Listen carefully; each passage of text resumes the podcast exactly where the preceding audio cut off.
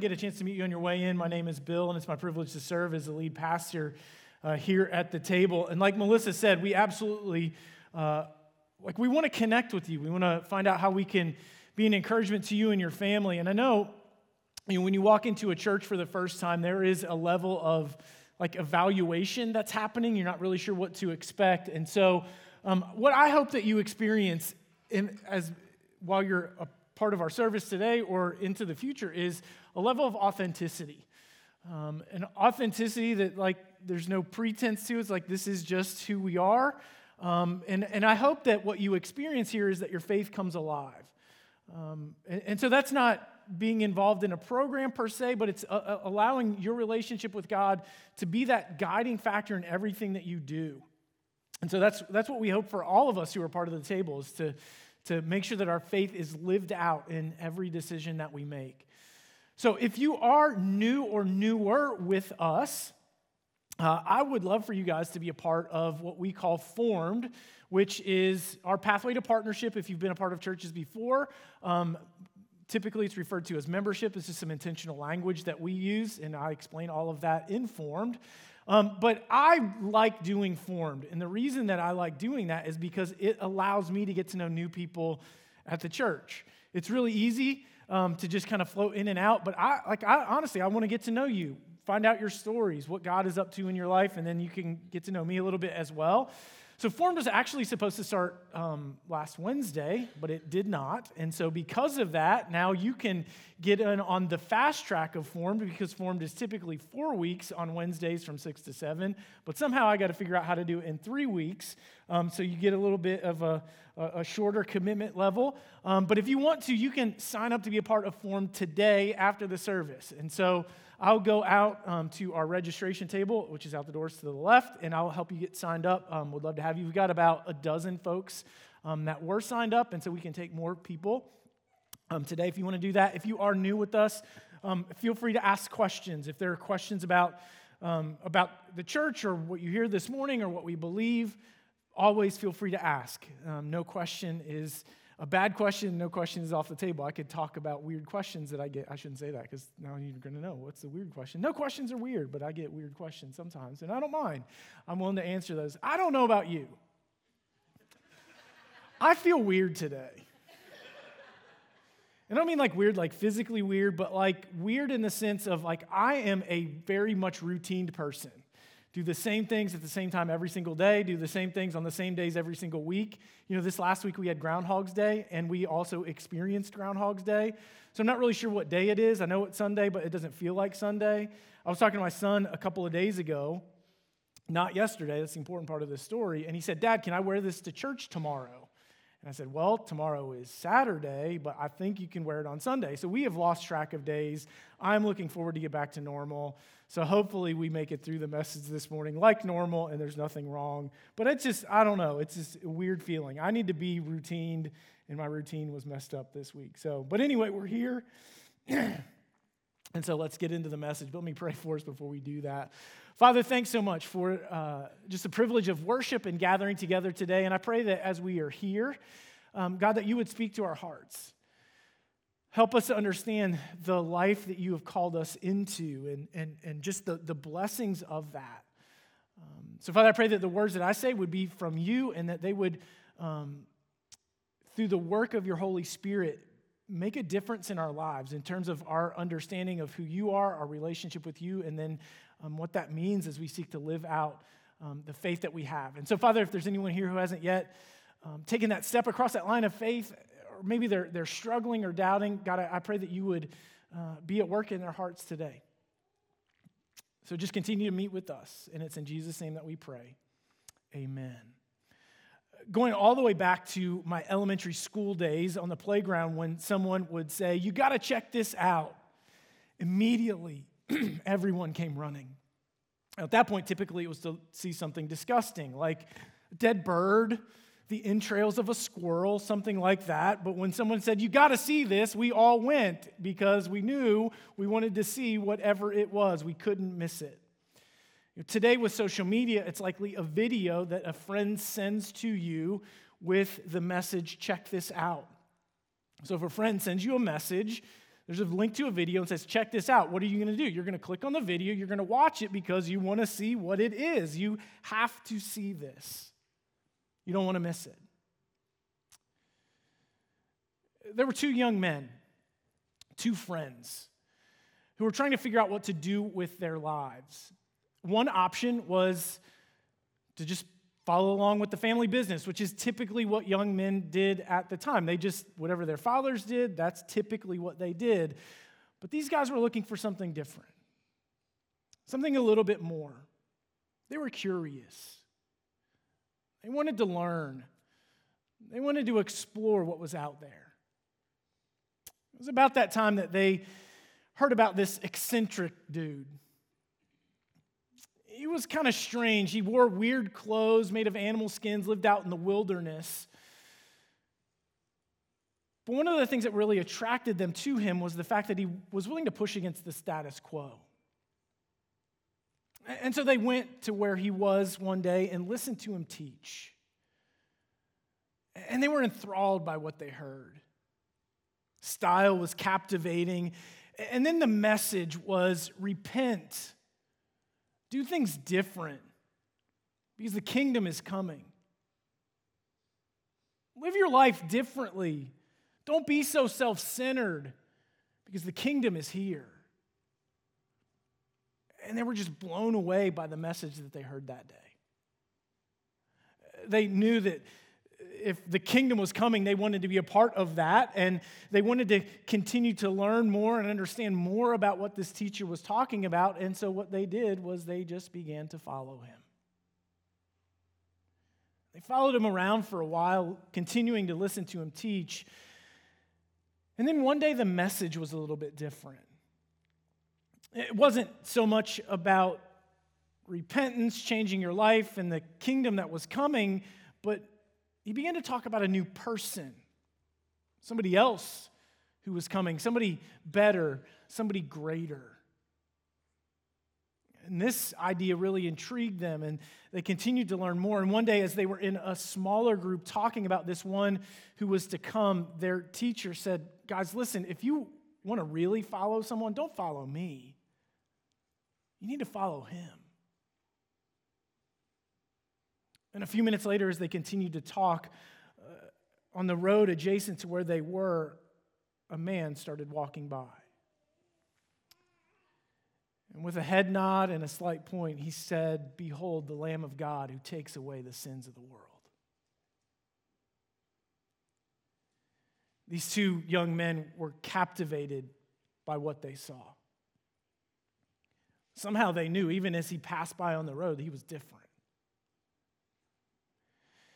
So they looked at each other, nodded in understanding, and they slipped quietly away from the group. And they ran up to the road where they had seen this man pass by, and they began to follow. Not too close, that would be weird, but close enough to see everything that he was doing.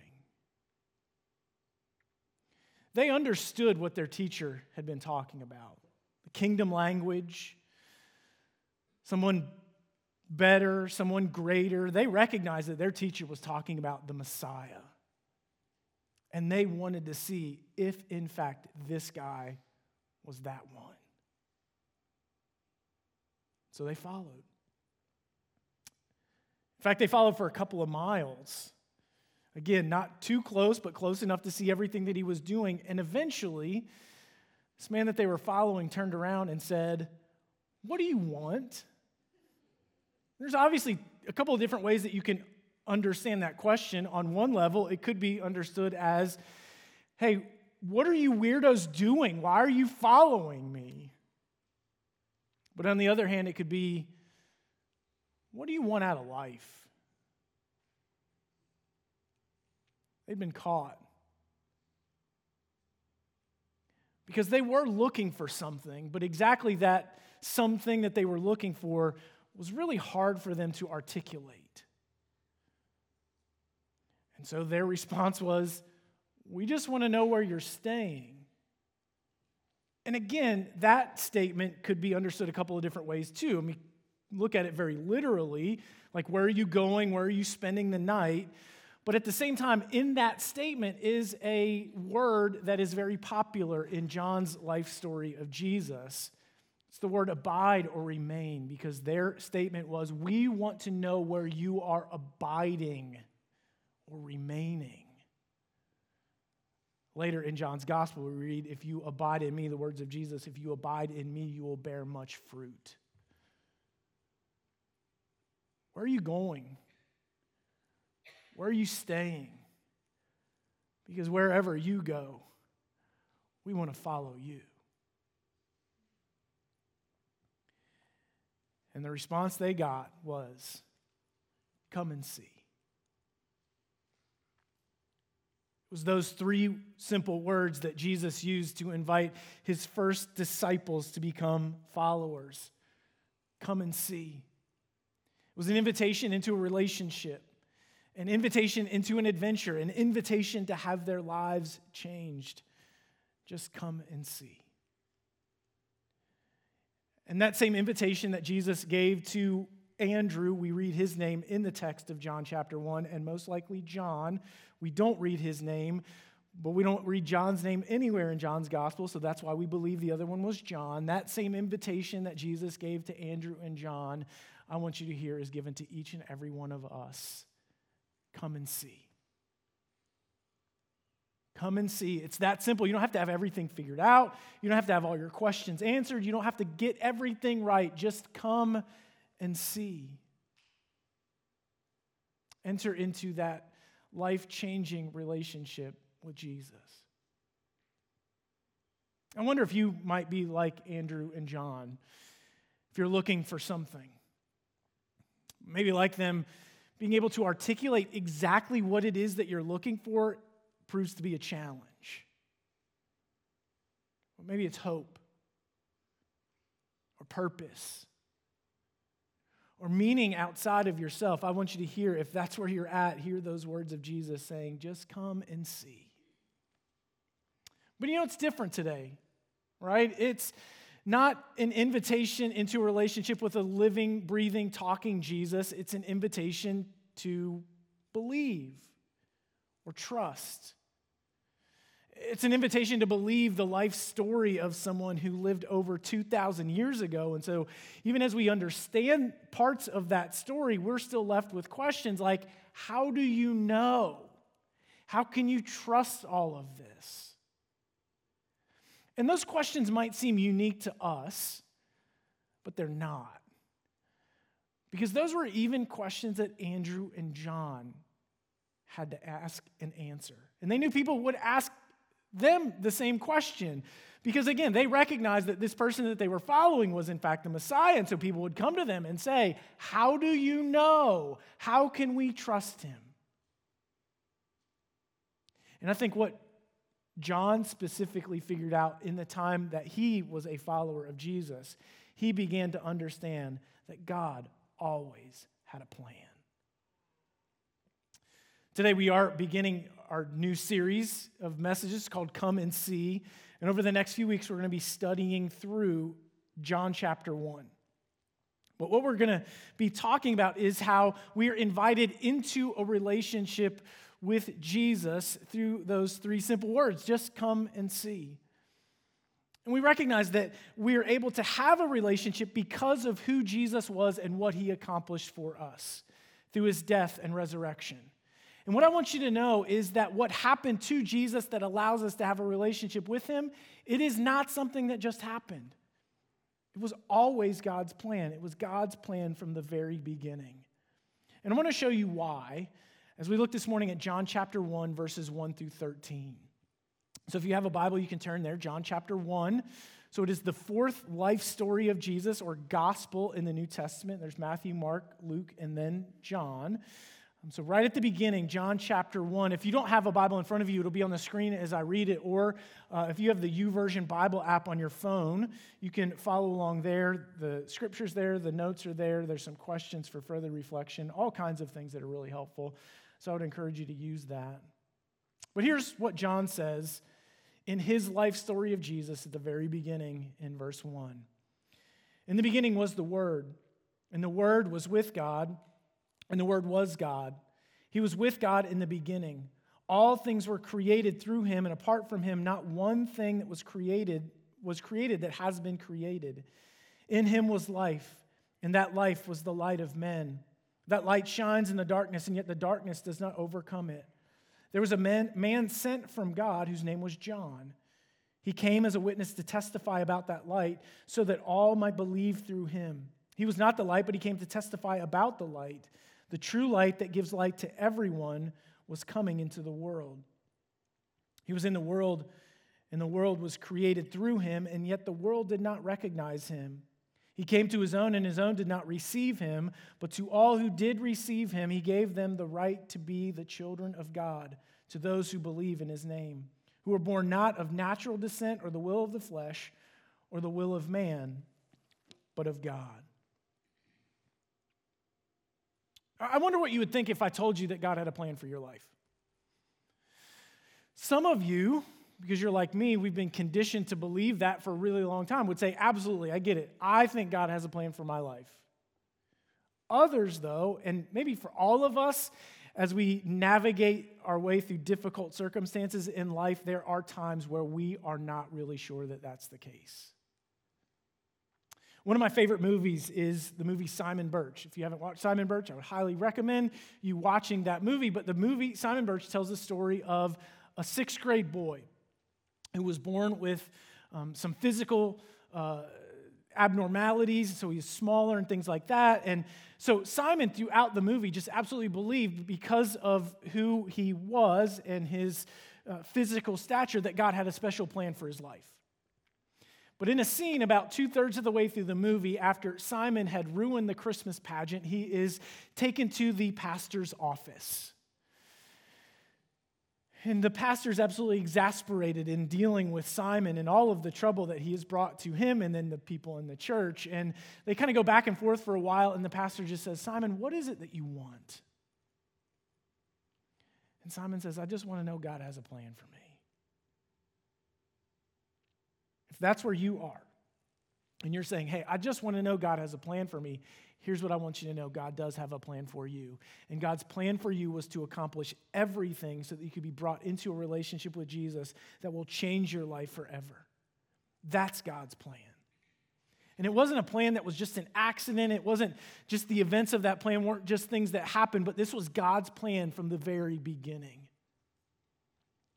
Because as John begins his life story of Jesus, he says, In the beginning was the Word. It's an interesting way to start someone's life story. Quite a bit different than the other gospels. Instead of starting at the birth of Jesus, or like Mark does with the beginning of Jesus' ministry, John starts with the beginning of time. And he says, In the beginning was the Word. And a lot of what John is doing at the very beginning of his life story of Jesus harkens back to what we read in Genesis chapter 1. Because he doesn't say in the beginning was Jesus, he uses this odd designation word. What is the word? The word is the way that God reveals himself, it's through his word. And so, as we look at the word with a capital W, we could say that the definition of the word capital W is the ultimate self revelation of God. And everything that John's doing harkens back to what we read in Genesis chapter 1. So, Genesis chapter 1 and verse 1 says, In the beginning, God created the heavens and the earth. And then verse 3, God said, Let there be light. And so you can see the, the parallels. In the beginning, in the beginning. And then God said, In the beginning was the Word. In the beginning was the Word, or Jesus was in the beginning. And the Word was with God, and the Word was God, and He was with God in the beginning. There's so much here that's really important. It's under, important to understand because it says, In the beginning was the Word, or Jesus was in the beginning. It means that there wasn't a time where Jesus did not exist. It wasn't at some point Jesus came into existence or the Word came into existence, but that He always existed. So in the beginning was the Word, the Word was with God and the Word was God. And what we begin to see as John describes the beginning of the life story of Jesus is this important doctrine that we refer to as the doctrine of the Trinity. That we believe that there is one God who's eternally existed in three persons the Father, Son, and the Holy Spirit. The Father's not the Son, the Son's not the Spirit, the Spirit's not the Father. They're equal in essence, but unique in personhood. And so John says, In the beginning was the Word, and he was equal with the Father, but yet distinct from the Father. We read that the Word was active in all the creative process. Verse 3 says, All things were created through him, and apart from him, not one thing was created that has been created. In him was life. And that life was the light of men. And then we get into verse 5, which is fascinating to me. That light shines in the darkness, and yet the darkness did not overcome it. Now, when we read that, we automatically think metaphorically. Okay, we get it. John is talking about how uh, Jesus is the light that shines in the darkness. The darkness represents our sin. Jesus is the light, shines through our sinfulness, pointing our way back to God. And all of those things are true. But yet, at the same time, the layers of meaning in that are fascinating to me. Think about this. Go back to Genesis chapter 1. In the beginning, God created the heavens and the earth. Verse 2 The earth was formless and void, and darkness covered the face of the deep. And then God said, verse 3 Let there be light. There is a sense in which I think what John is doing is going back to Genesis chapter 1 and saying, hey, the first couple of verses of Genesis 1 aren't just about the method that God used to create the universe. It's talking about how God was up to something greater. That there would be a period of time where darkness would reign over the earth, but then at some point the Word of God would come and bring light into the darkness and break through the darkness, pointing our way back to God. What John is doing is saying God always had a plan. And it started with who? Because in the beginning was the Word. And the plan of God always pointed to Jesus. It's interesting to me in, in verse 6, we are now introduced to the person that we know as John the Baptist. It says there was a man sent from God whose name was John. He came as a witness to testify about the light so that all might believe through him. John the Baptist was the cousin of Jesus. And similar to Jesus, he had a kind of a miraculous birth story where there was the appearance, unexpected appearance of an angel announcing his birth. We're actually going to talk about John's story a little bit more in a couple of weeks. John's mom was past the age of childbearing, but that didn't matter because God had a plan. And God's plan was to raise up John as the forerunner of Jesus. He was the one who would introduce the world to the Messiah, but John was not the one. In fact, John was asked specifically, Are you the one? Are you the Messiah? And he said, No, there's someone who's coming after me, who's better than me, greater than me, someone who, whose sandals I'm not even willing, uh, I'm not even uh, able to tie. That's how great he is. I'm not worthy of doing that. John wasn't the hero because he understood that Jesus was the hero. He's the only hero. One of the things that really frustrates me about our culture is the high value that we place on self promotion. It seems like the only way to get ahead is to promote yourself. Like you have to do that.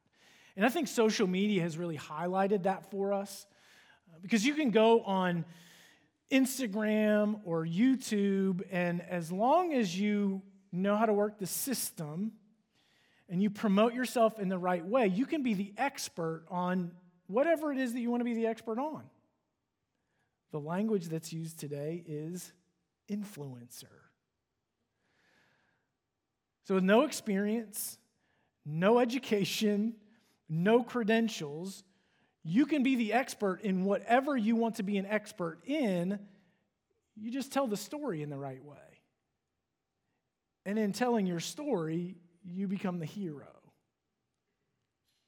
But I want you to know we are not the hero. You are not the hero of your story because Jesus is. It's Jesus who breaks through the darkness to bring life to everyone. In him was life, and that life was the light of men. Verse 12, but to all who did receive him, he gave them the right to be the children of God, to those who believe in his name. The plan of God that started at the very beginning, it always pointed to Jesus, and God's plan was to bring new life through Jesus. But prior to verse 12, we read these words He was in the world, and the world was created through him, yet the world did not recognize him. Verse 11, he came to his own, and his own people did not receive him. And so you got to think about this.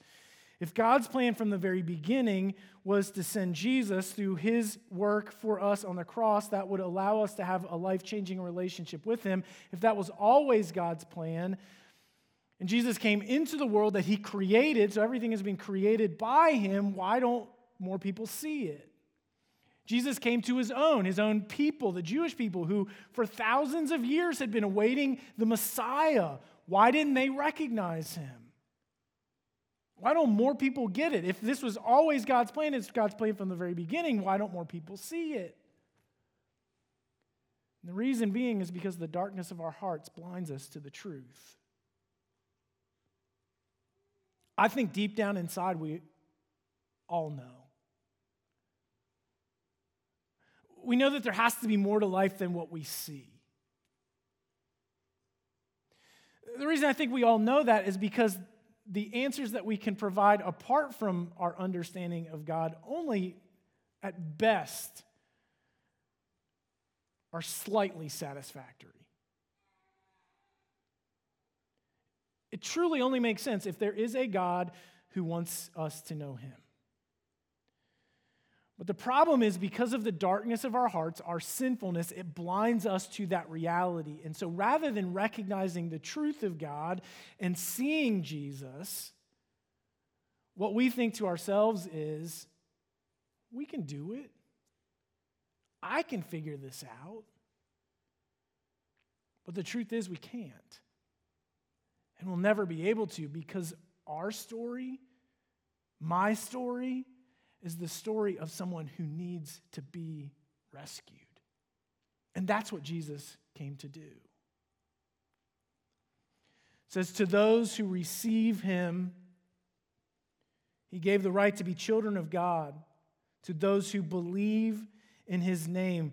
The idea that those who receive him and to believe, those are really synonymous terms because to receive Jesus is to recognize Jesus, it's uh, to trust in the truth of who he is.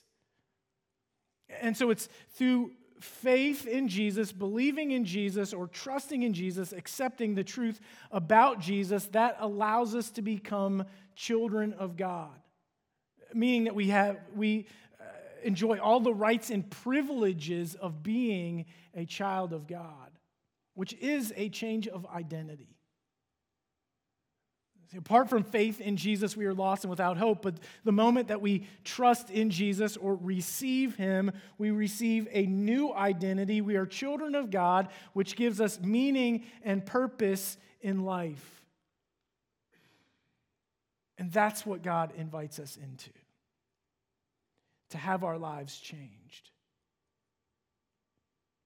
You got to see this. Check it out. Come and see.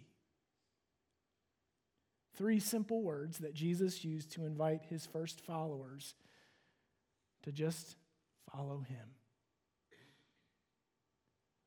But how do you know? That's the key question, isn't it? I believe what John does at the beginning of John chapter 1 and says, hey, this was God's plan from the very beginning. But the reality is, I cannot prove that to you 100%. That's where faith comes in. And at some point, in hearing that invitation to come and see, you have to take that first step and believe. Not that you have to have every question answered or everything figured out, but Jesus offers this invitation to us to simply come and see. and have our lives changed forever. And so, if that's where you are today, if you are trying to figure out what you believe or, or, or what life is really all about, I want you to hear the words of Jesus saying, Come and see, step across that line and just begin to follow. For those of us who have would say that we're followers of Christ already, let's remember what the invitation that has been extended to us and what that means because we are not who we were. So we've got to make sure that we live out the new identity that we have as children of God, making sure that that reality determines everything that we do.